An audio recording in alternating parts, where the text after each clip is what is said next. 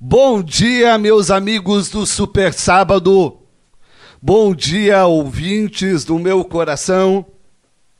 Cada vez mais eu acredito que somos sábios sexuais.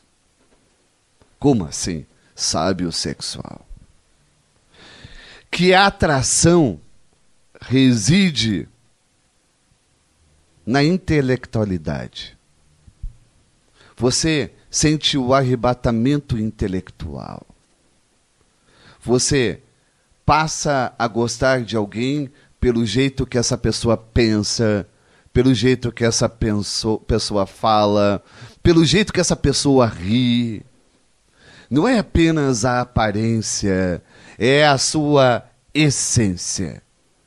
A sensualidade reside na admiração no caráter do outro. Ah, não há nada mais afrodisíaco do que encontrar alguém com caráter, alguém com conduta. Admiramos quem nos serve como exemplo. Você busca um relacionamento, sair do lugar, não ficar acomodado ser desafiado a evoluir, a melhorar, a superar seus condicionamentos. A sabedoria não pode ficar fora da relação. A cultura não pode ficar fora do toque, do carinho. Dependemos, sobretudo, para a longevidade dos laços, uma amizade de ideias uma amizade de afinidades, uma amizade de projetos.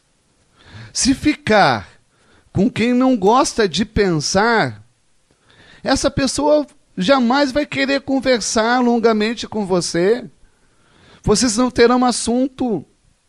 Essa pessoa jamais vai incentivar o seu crescimento profissional, o seu estudo, a sua liberdade para que você busque novos espaços de realização pessoal.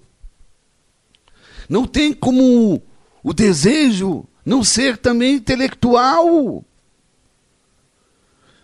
É tão triste quando não há comunicação, quando os diálogos são abruptos, difíceis, quando outra pessoa não entende o que você está falando e você tem que desenhar e não adianta desenhar apenas e você tem que colorir.